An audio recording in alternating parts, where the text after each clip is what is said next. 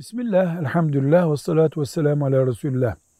Müslüman bir insanı kafir birisi evine veya lokantaya yemeğe çağırdığında gidilebilir mi? Cevap olarak diyoruz ki çağırdığı yer haram işlenen bir ortam değilse, meyhane, çıplaklık, fuhuşun olduğu bir yer değilse, yenen yemeklerde haram bir yiyecek yoksa, onların dininin kutsandığı bir gün veya ortam değilse kafirin de yemeği yenilebilir.